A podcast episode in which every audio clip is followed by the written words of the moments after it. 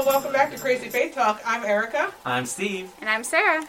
and we are um, about like uh, a month into a series we've been doing about transitions, uh, in particular transitions in, in the life of, of church, transitions in, in ministry, but also the ways that transitions happen in all of our lives as well. Maybe how we deal with the things that are scary, but also the things that are hopeful about them. Um, so far, we've kind of talked more broadly about everybody's life transitions, but also in in uh, church life, in, in pastoral life, and the different models and systems that different branches of Christianity in America use for how uh, pastors uh, end up in different congregational settings and how congregations have a voice in that. So, where where should we go for our conversation today, Sarah?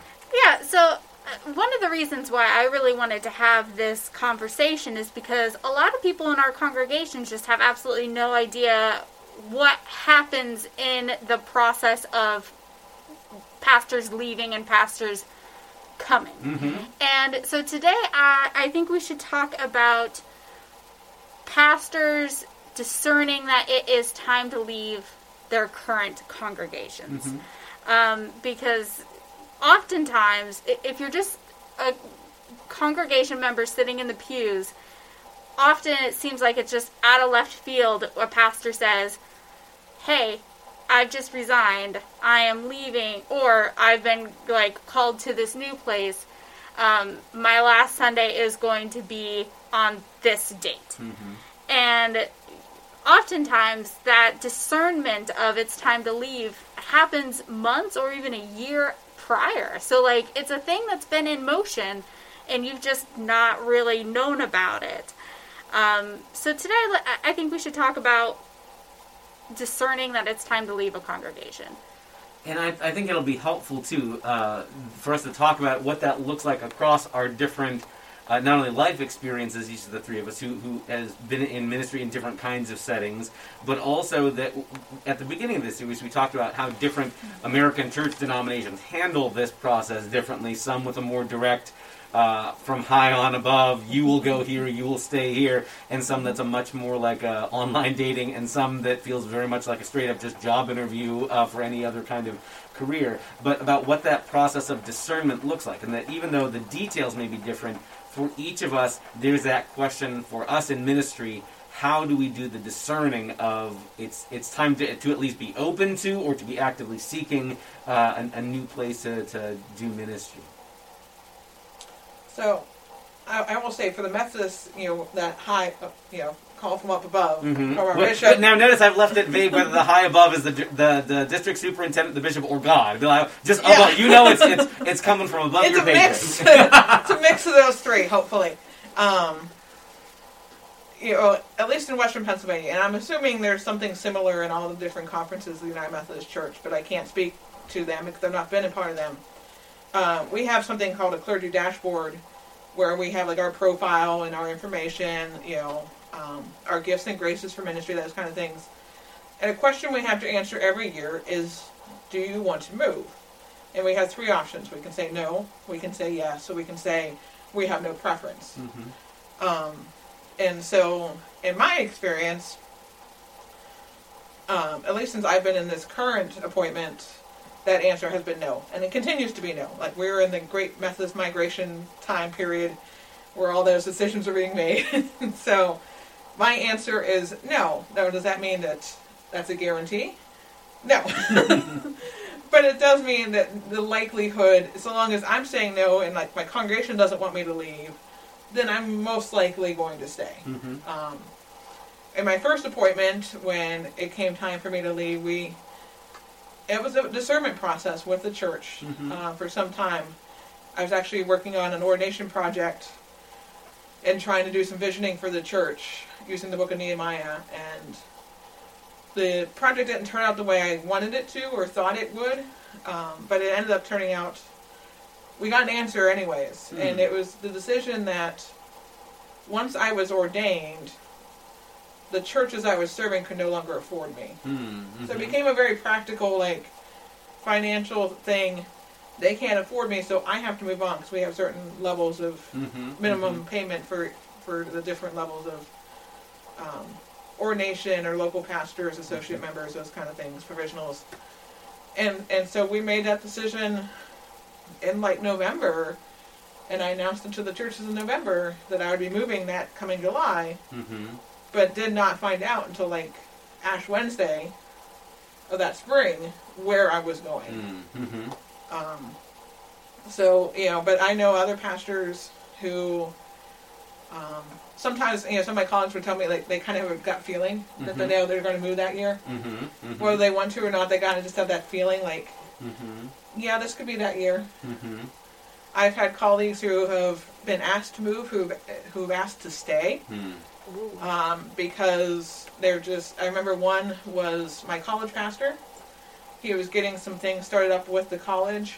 Uh, we were right off the campus at Slippery Rock University, and um, you know he's trying to get this coffee co- coffee house started and things like that. And so the bishop asked him to move because he'd been there for some time for a Methodist, and and he explained kind of what he was trying to get off the ground, and so the bishop let him stay for another couple of years to just you know get that moving. So. Mhm.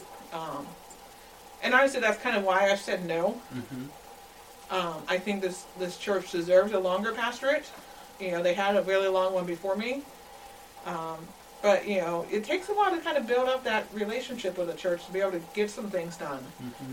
And I think we're on that verge of maybe being able to get some things. And plus, with COVID, like Yeah, it, it almost feels like this year, like nobody gets to count this, and like nothing. Ha- yeah, yeah, yeah. It- yeah, I mean, I felt bad for my colleagues that had to move last year, you know, and didn't get the, the traditional goodbyes and that kind of stuff. And um, I can't imagine what it's going to be like for colleagues moving this year, because some of them have not gone back into in-person worship, yeah. you know, since last March. So um, it'll be interesting. But yeah. that's kind of how it. My experience of the system, from what I've heard from colleagues and, and personally. Um, so Mm-hmm. like I said, sometimes you just get the call from the DS and says, "Hey, the bishop wants to appoint you here," and they usually give you about 24 hours to pray about it and think about it, and Yeah. they'll call you back and see what your answer is. And typically, most people that I know, the answer is yes. So it, it's helpful to hear as you tell that story, and part of this is sort of brought to the fore in the way the polity works in the United Methodist system. But that sometimes before you've got a clear where is my destination, you've got that sort of first level of it's not here that like and sometimes it's again like from your higher up structure saying this is going to be a year to move and be aware of that and sometimes you just have that uh, internal sense of I, I'm not going to be in the current setting for, for a lot longer. Um, and that even that sense of not here isn't necessarily a, a bad. I mean, sometimes it's a this is an unhealthy, this is a toxic, or Yeah. this is Oh, yeah. dysfunctional. I, I cannot be here, or whatever. But then sometimes it's a it's not about someone's right or wrong or good or bad, but like th- it's time to. to my to- gifts to and graces no longer serve this congregation. yeah, yeah, yeah. and they need to be used somewhere else. And Yeah. uh, one of my pastors growing up, I think that's what happened when he left. Is he just kind of we, the church had bought a new building and he'd gotten us like you know gotten us into the new building and everything, but Mhm. then his gifts and graces just weren't enough to get us over the hump of you know paying off that new building and Mhm. doing all that other Mhm. kind of stuff. And so we, Mhm. you know, somebody was brought in who had those gifts and graces. yeah, yeah.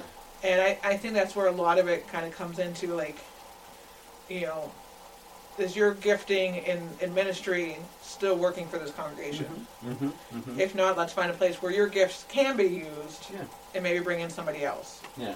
It, it in a way I'd never thought about this before, but like when I think about the stories um, in the in the Bible of like the, the, the patriarchs and matriarchs where they're called like when Abram and Sarah are called to go leave Ur of the Chaldeans, it's pretty broad where they're going to land. It's just go to the land that I will show you. And it, I, I think sometimes we imagine that you know the, the the picture of faith is I know I'm supposed to leave this place and go to this other place, but like sometimes we're not clear on what the other place is. Yeah. Even in all the the wilderness wandering, it's you know the promised land, but like these the people who are going to the promised land have never been there, so they don't know. Like we're trusting God's going to take us where it's supposed to be, but and it sure takes a lot longer than uh, it, it, it ex- is expected. But that there's there's uh, biblical, I guess, uh, warrant or, or biblical direction for that. Sometimes the the first step of clarity is it's time to not be in this place and where that next place is is, is not yet clear, and that's okay. It's, it's not a I immediately found greener pastures. I'm leaving from this place to go to a better place, but sometimes it, it's time to not be here. The only reason I had heard my first appointment because I had was because I had friends in seminary who were from that town. Mm, mm-hmm. When I got the call to come to Marion Center, I'm like, okay, where's that? Yeah. uh huh. Uh-huh, I knew it was uh-huh. somewhere close to Indiana, PA, because it was in the Indiana district. Mm-hmm. Um, and I had an idea where Indiana was because you know they were rivals in college, but I had no idea how close I was going to be to Punxsutawney, Pennsylvania, or anything else. Right. Like you know, um, but I, I've made a home here, and Yeah. I'm happy for this to be my home for several more years, hopefully. Yeah. Can I ask Sarah, what, what's your experience been like in the, in the, the discernment process that you've been going through, like in real time that you've shared with us on this podcast that is a real life situation you're dealing with? What's that discernment been like for you? Well, I think that there's been two sides to to our discernment because I, I am one half of a clergy couple. So Mhm. my husband was in a call and it was a three point and they decided that they could no longer financially support a full time pastor. And not only that, but they also did not want to continue being yoked together, all three of them. And so, especially after they split, no, none of them were going to be able to afford a full time pastor. And so they voted to dissolve their three point parish. And with that dissolving, my husband's call ended. Mm-hmm. And I am less than full time. So the practi- practicality was we cannot afford to stay here any longer. Mm-hmm. And so we saw the writing on the wall almost a year ago actually and we put in our paperwork of to you know asking to be moved mm-hmm. um, asking to start the call process start interviewing with churches and then the pandemic hit and we never actually got to officially start that process last before last march and so like there was like this whole six month gap where synods kind of just shut down their call process and was all like, nope, nobody's moving. Everybody just kind of stay put. And um, so that was kind of terrifying because we knew that uh, as of December 31st, 2020, Russ wasn't going to have his call anymore. Um, but at the same time, I think that there were probably other reasons why we wanted to leave as well. Um, you know, a, a three point par we, we're both in three point parishes, different, and especially in a pandemic, I think we were both starting to feel burnt out of multi point parishes. You know, we each have three church councils. We each have three plus worship services a week. We both had, you know, and so when you add up all of the committee meetings and all of those responsibilities, it, it seemed like every night one of us had a meeting. And so we were we were very rarely both home with the kids. And we were kind of realizing that, you know, we like this place, we like these people most of the time. I think most pastors will admit that church life is challenging. Um, but that with the ages of our kids and with our family, that this wasn't going to be a long term sustainable place for us to be. We were getting really, really burnt out. And so, like, the idea of being someplace new where we only had one church council, where we only had one set of committees, where we had just one place to lead worship on a Sunday morning. You know, and granted, this would be for both of us, right? Like one church for each of us. It seemed a lot more doable. And so when we were starting the call process, we were not looking for multi-point parish or if one of us was be to be in multi-point parish the other one would not be. So that there would be less committee work for one of us. Um, so so that's kind of how we discerned that discerned this time that we needed to leave. Um, it, it sounds to me like again that there's this this balancing of the the needs of the the church setting, the ministry there, but also your needs personally and your sense of what what kind of ministry is life giving to you as well. And I, I guess one of the things I, I want to make sure we lift up in this conversation is um, that all of that is good and holy and right. That it, uh, sometimes in church life it is tempting to sort of make like you know, looking out for being able to feed your family, that's that's you know mere earthly, but you need to be spiritual. But like no, feeding, being able to provide for your family is is a part of the human vocation. Is I mean, it's that that's part of being decent human beings. Um, and similarly, our concern that our neighbors be able to feed their families that that's a part of being decent human beings uh, and and part of our, our spirituality and faith life too. So that that those practical issues, it's not like oh how unspiritual. That's a that's a piece of what it is to be human um, for, for all of us in, in whatever vocation, whether in, in the life of the church or whether you're a farmer or work in a business or, or whatever, that all those are a piece of it. And I, I think that's an important piece that maybe all of our traditions, our, our denominational traditions, have in somewhere in their in their um, uh, uh, doctrinal closets or attics or something. But that idea that it's not that there's a select few people who only make their decisions on spiritual things and the rest of us are sort of doing the rat racing, but feeding your kids, living your life is also a part of how your spirituality looks and is expressed. And I will say that's one of the things, at least talking to you all and, your call system versus our appointment system, I, I see as sometimes one of the cons of the appointment system Hmm. is families. Like Mhm. as a single pastor, it's easy for me to get up and go somewhere else. Yeah. You know, uh, I have aging parents, but you know, so long as I'm within anywhere, honestly, I'm in in, the, in my conference, I'm not going to be more than four hours from them. Mm-hmm. So uh, it's easy for me to get up and move, but I know a lot of colleagues who have struggled with moves because their kids are a junior Mm-hmm. and the bishop wants them to move their senior year. Mm-hmm. And they don't want to move their kid out of the school that they've been in for Yeah. four, five, six years, you know, for their senior year to spend somewhere else. Or their spouse works somewhere. I have a couple colleagues currently who are living apart from their spouses Mhm. because their spouse was not able to find a job where they got moved to. Mm-hmm. Um, and so, I mean, they're making it work, but like, I'm talking living like t- an hour and a half, two hours away. Yeah. And and I think that also has a huge financial strain too, right? Because then you're maintaining two households. Yeah. Like that's expensive. I mean, you know, usually there's a parsonage with the church.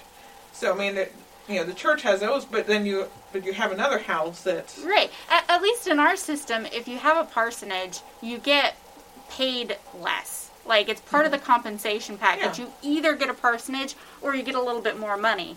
And you know, so that yes, that helps if they have a parsonage and you're not like physically paying for two houses, but you kind of still are, right? Like yeah, because you're paying for, you know, light bulbs and toilet paper and Right. supplies for two houses You and whatever two- repairs you have to do at the one house. yeah, you need two sets of dishes. You need two sets of multi-purpose cleaner. Like, Yeah. yeah, Two sets of furniture, you know. right. Um, yeah, so, I mean, and and that for me was another huge reason like the idea of wanting of this move is you know we've now been in my husband and i have had two short calls back to back and we want to be in a place longer you know we don't want to move anymore and so where we're moving to um, has a lot more Lutheran churches in a densely populated area. And so we're able to buy a house like in the middle of that and both be able to find calls. And in this place, in theory, like we're we're not there yet, but in theory, if one of us were to discern that it's time to end that call, that's not an automatic, the other person has to end their call as well. Mm-hmm. Whereas right now, that is the reality is Yeah. if one of us loses a call, we both have to leave. Mm-hmm. Whereas in this new place, suddenly that's not true. And also we can stay in that house and be pretty centrally located to a bunch of other Lutheran churches. Mm-hmm. One of the things that I think is helpful about this conversation, but I think for both of the three of us, but for folks listening in who are in congregational life in other ways, is that reality that the the endings of of uh, times, appointments, calls, whatever. Um, it's not reducible to uh, who's the good guy and who's the bad guy. Like, wh- why did this? Like, and and that's difficult because so many of our other kinds of relationships, if things come to an end, there's we have you have to do an autopsy of whose fault was it. You know, we, we, we talk about when marriages end. Well, you know, whose whose fault was it that this thing ended? Um, you know, often when other kinds of jobs end, well, did you get fired or did, you know were they not treating you good? Like, and that sometimes it's not like that. It's this is the time for this thing to end and to move on to something else, and that allows for um, those transitions uh, not to be looking to assign blame or make somebody into a hero or, or a villain or anything like that. In in the the call where I am, my predecessor, two pastors, there's an interim in between, but my the the, the pastor who had served as full time before me, um, the reason her call ended was she got married to the person who had just been elected bishop, and it was sort of like this. She was gonna. So it, it's funny, like there, that's a that's a good transition. But when I arrived, some of the storytelling had become among some folks, and the bishop whisked her into the woods. I mean, almost like you know, like like a goblin in a fairy tale, like took her away into the woods, and then you know, and they were happy for her, but it was also that was our pastor, and now she's gone because she married the bishop, um, and like it, like almost in in seriously like in fairy tale language, um, and there's other times where calls end because someone is retiring. In in my uh, uh, life growing up in childhood, um, basically there were either pastors who left by retirement, and that could sort of have like this glorious sort of ah, you finished the race well, and I would love to serve you longer, but I need to retire. Time for me to fade off into the sunset, and that's sort of a heroic thing. And on the flip side, there were calls that ended badly because there had been dysfunction or anger or something like that, and they that sort of like got the storytelling was these people did something wrong, or the church, and like that, was- it was, mm-hmm. and that those those are both real things that happen. But there's also times where in in this middle space, it's not about who's the villain or who's the hero, um, but like it was just time, and and that awareness of it's just time in a in a way that includes both spiritual discernment and also practical concerns. That's important to, to lift up so that we're able to process those letting go times and not make it be well who whose fault was it that it happened? It, it, maybe it's not like that i- in a way, it almost reminds me of um, you know that, that, that scene at the, um, the the man who's born blind in, in uh, John chapter nine, and the, the disciples come to Jesus with, "Who sinned that this thing happened? Was it this guy or was it his parents that, that this thing happened?" And Jesus responds like, "No, your your question is wrong. Your category is wrong. That's not how it is." And I, again, I think sometimes we treat life in in uh, church in the same way. I mean, whether it's transition of a pastor to another setting, um, or the way congregations have to deal with shifting, you know, uh, becoming multi-point parishes, or when a congregation closes, or when they, you know, sometimes it's not. This is a hooray, this is a, a wonderful, or this is terrible, but like th- it was time. This is the organic thing that needs to happen now, and we're not great at thinking in those terms. Can I ask more more broadly? Because again, in, in some in some sense, some of our conversation is inside baseball to pastors talking about pastory stuff. Um, but the idea of how we do discernment for those big life changes, in some ways, those are going to be helpful conversations to have with uh, folks who aren't in church ministry life, but who are de- you know dealing with things like how do I decide if it's time to leave this job and look for another one? How do we decide if it's time to move? and those kind of things. It, and it seems to me discernment, like in a broad, just any kind of discernment, is not a skill a lot of us are great at. Um, and by us, I don't just mean the three of us, but like human beings, Americans in the 21st century. Um, what, what are what are um, I, I, don't, I don't know pro tips, but like what are what are what are things that have been helpful for you in your own life, and how do you go through the process of discerning, balancing both the um, practical, the the the spiritual, and the everything in between?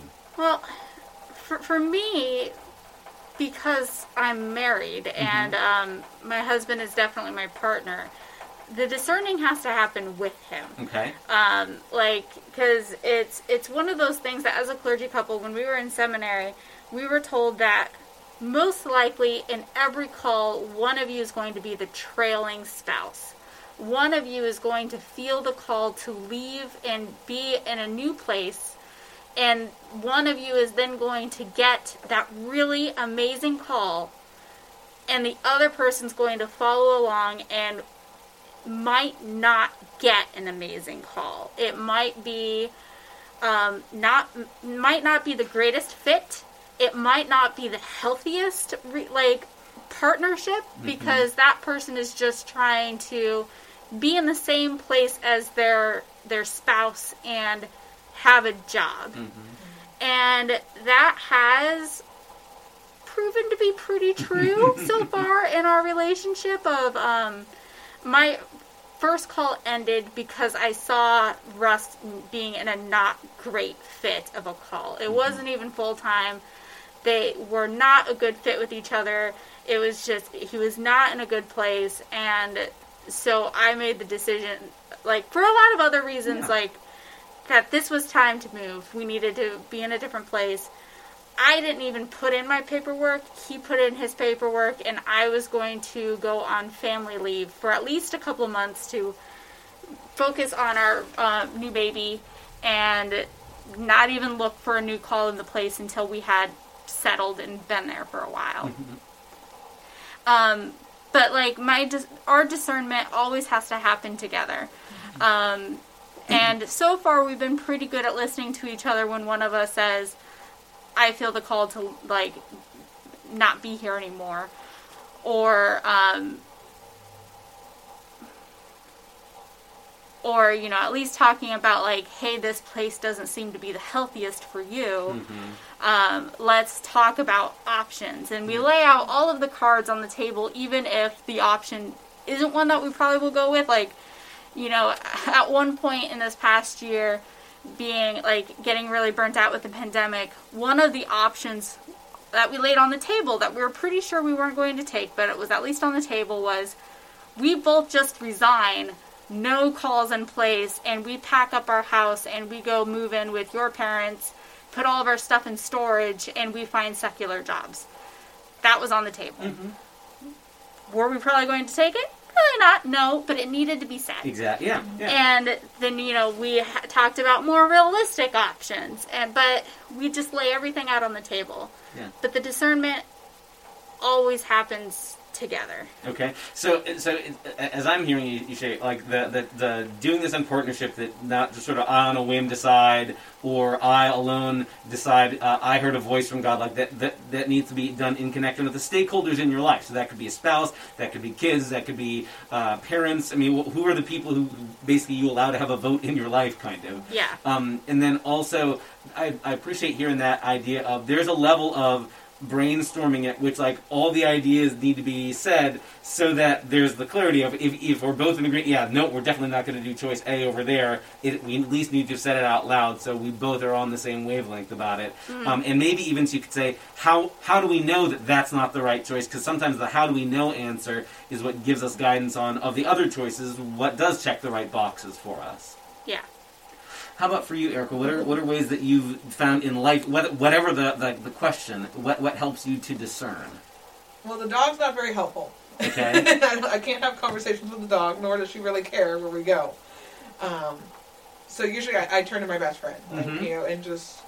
But again, like so far for me, in, in my two appointments that I've had, the one was just very much a financial logistics kind of thing. mm-hmm. Uh, it just made sense Sure. for the congregation, and so I just trusted the bishop and her cabinet to to figure out, okay, where do I need to go from here? Sure. um, you know, but I can see that, you know, in the future, hopefully someday, I'll, you know, I'll find a spouse and whether he be clergy or, you know, he be in some sort of secular job, like, I hope our conversations look a lot like what you guys have had, you know, with you and you and Russ Sarah.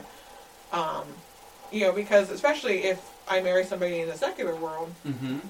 you know, depending on what their job is. I don't I don't want to be like some of my colleagues who are living apart from their spouses. Mm-hmm. Um, but it, it's more of just you know, get being single makes it easy, um, easier Yeah. in a lot of ways. Um, when the, when the day comes that I get moved from this co- from this appointment, and if I'm still single at that point, like will it be hard to leave these folks? Absolutely, because I've I've fallen in love with them, and you know they're great people. Um, but it, you know I put a lot of trust in my district superintendent and my bishop to say, you know what, we need your gifts and graces here Mm-hmm. Because I'm trusting that my my DS and the other DSs, you know, the cabinet, know the churches and their needs better than I could. Sure. Sure. Because I'm not going to, you know, we've got 800 some odd churches in our conference. hmm I can't know them all. Our Yeah. bishop can't know them all. That's why she depends on her cabinet. Like, Right. you know, it's the DS's job to know the churches and know the people. Right. Um, and so I, I lean a lot on their discernment. But I, I do spend time myself, you know, just asking, you know, I, I spend a lot of time just trying to discern what's right for this church in this moment. Mm-hmm. Mm-hmm. Um, you know, and you know, some, I run ideas past my best friend. I run ideas past our church council. Mm-hmm. You know, like those people that have I, I've given stake in my life, um, whatever that relationship might look like. Mm-hmm. Mm-hmm. So, So like, it sounds like a recurring theme here that like that discernment to some degree there's going to be an internal piece for each of us, Mhm. but that it's best done in conversation with other people who make sense as sounding boards. And Yeah. sometimes it's stakeholders who whose lives will be affected by the change of decision, the spouse, kids, whatever, the church council, whatever. But also like when you talk about uh, talking with your best friend. Um, in a sense, they're they're uh, a stakeholder in your life, but also like you can find ways to make friendship work, even if you're not in the same geographic oh, location. we're in two different states, Right, and so like you know, so it doesn't matter. You know, where I move doesn't matter to her. right, Um, but she knows me well enough. She she knows my personality. She she knows my gifts and graces. yeah, You know, she knows when I'm having a good day, when I'm having Yeah, a bad day, when yeah. I'm when I'm just throwing crap out there to just see what's going to stick on the wall. yeah, Um, she knows how to discern that kind of stuff yeah, and help me through that process. And Yeah. will tell me, no, Erica, that's a terrible idea. You're angry right now, and that's why you're saying this. yeah. You know, like why don't you calm down, pray about it, and come back to me. yeah, well, and I, I think that's helpful to, to note, like, because again, like this is for, for folks in, in whatever circumstances um, of, of transition they may be at whatever point in life trying to figure out. It's helpful to have both conversation with people who will be directly affected by your decision one way or another, but also it can be helpful to have the voice of other people who, in a sense, don't have any skin in the game. In Mhm. that, like, I'm not biased because I'm just wanting, you know, what I want. Yeah. This is me listening to you, listening to the situation.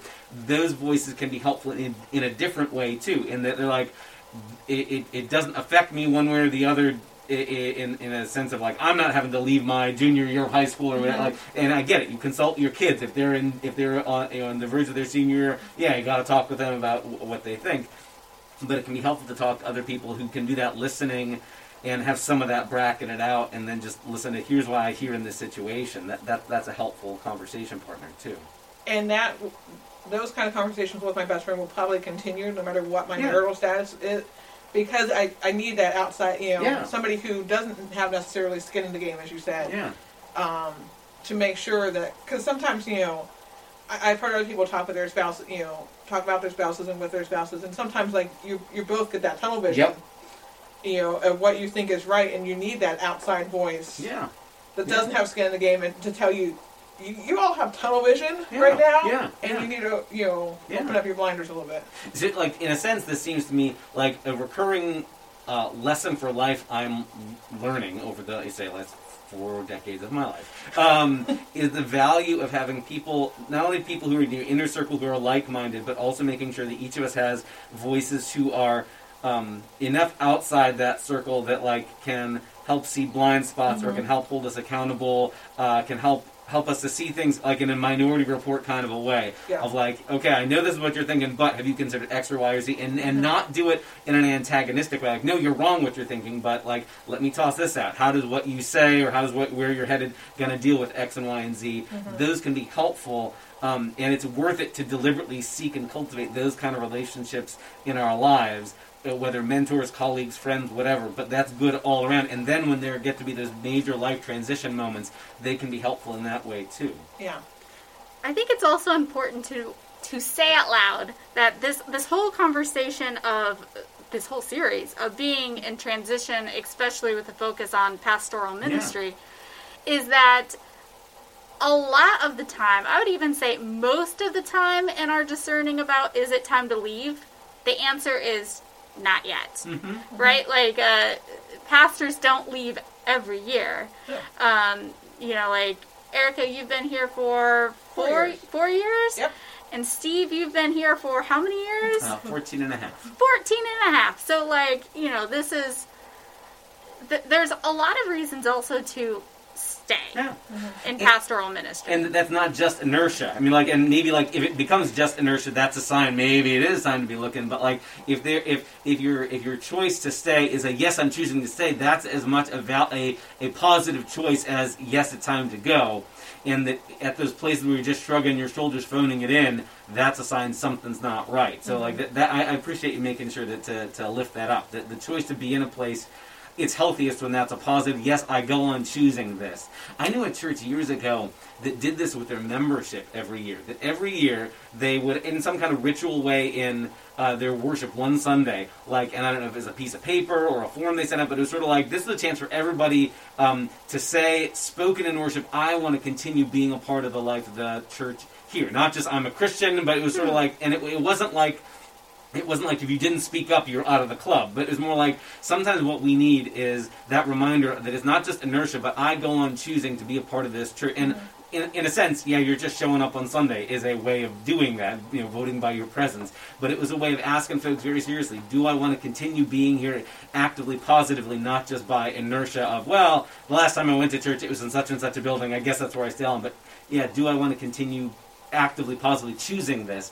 And that, that idea has stuck in my head is I, I, get, I get that at least. Was that part of either a stewardship campaign or um, an affirmation of baptism like we do for our confirmation students? I- like ritually it may have been woven into something like that but i don't i don't and i don't know the, the history the genesis of it to know whether it began in a capital campaign or a stewardship thing but i think i think most broadly it was like we don't want to be just the church that says we want your money what's your money going to look Right. like but like how do we say with our whole lives? So i don't but I, I never got to know what the genesis was. But that idea of ongoing in an ongoing way saying yes i actively continue wanting to be in this um, that that's helpful. Like in, in, in a way that like when I when when you hear about couples who've been married for however many decades that renew their vows, it's not like well we stop being married or we're gonna it's gonna be canceled, but like they feel it's important to say I go on choosing you day by day by day. I go on choosing you. I want you to know it.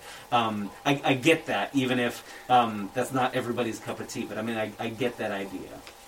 and for in, in my denomination with that question on the dashboard I mentioned earlier on in the episode, you know, that's that yearly reminder, like, and some people just don't mess with it, you know, Mhm. like, um, you know, but I go on every year and like I redo my profile Mhm. every year, Mm-hmm. uh, mostly because I have a DS I know that reads it.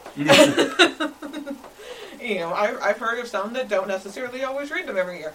Um, but that is like my daily, that not my daily, my yearly reminder. Like, okay, am I still a good fit for this congregation? Is this congregation still a good fit for me? Like, Mhm.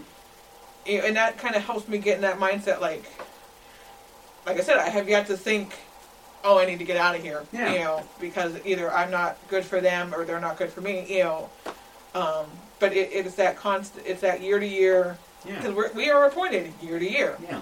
Um, there is no guarantee that, you know, like I said before, I am pretty sure I'm staying for the, you know, the 21, 22 Mm-hmm. church year.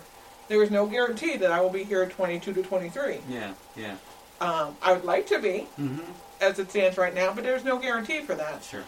Um, but it, for me, it's a nice reminder and just that chance, um, that opportunity to dis- discern that and say, you know, what are my gifts and graces? How am I using them for Yeah. this church? Um, and can they be used somewhere else? Yeah, yeah, yeah. Well, I appreciate both of you willing to share uh, some of your reflections that hopefully is valuable for folks listening, not only who want to know a little bit about what goes on inside their pastors' heads as they think about transition, but also just how do we how do we do the difficult work in all of our lives of deciding when something ends and when something new begins. Um, more conversation about um, discernment and about transition in ministry life uh, in our next episode. So join us next time here on Crazy Faith Talk. Yeah. Bye. Love. faces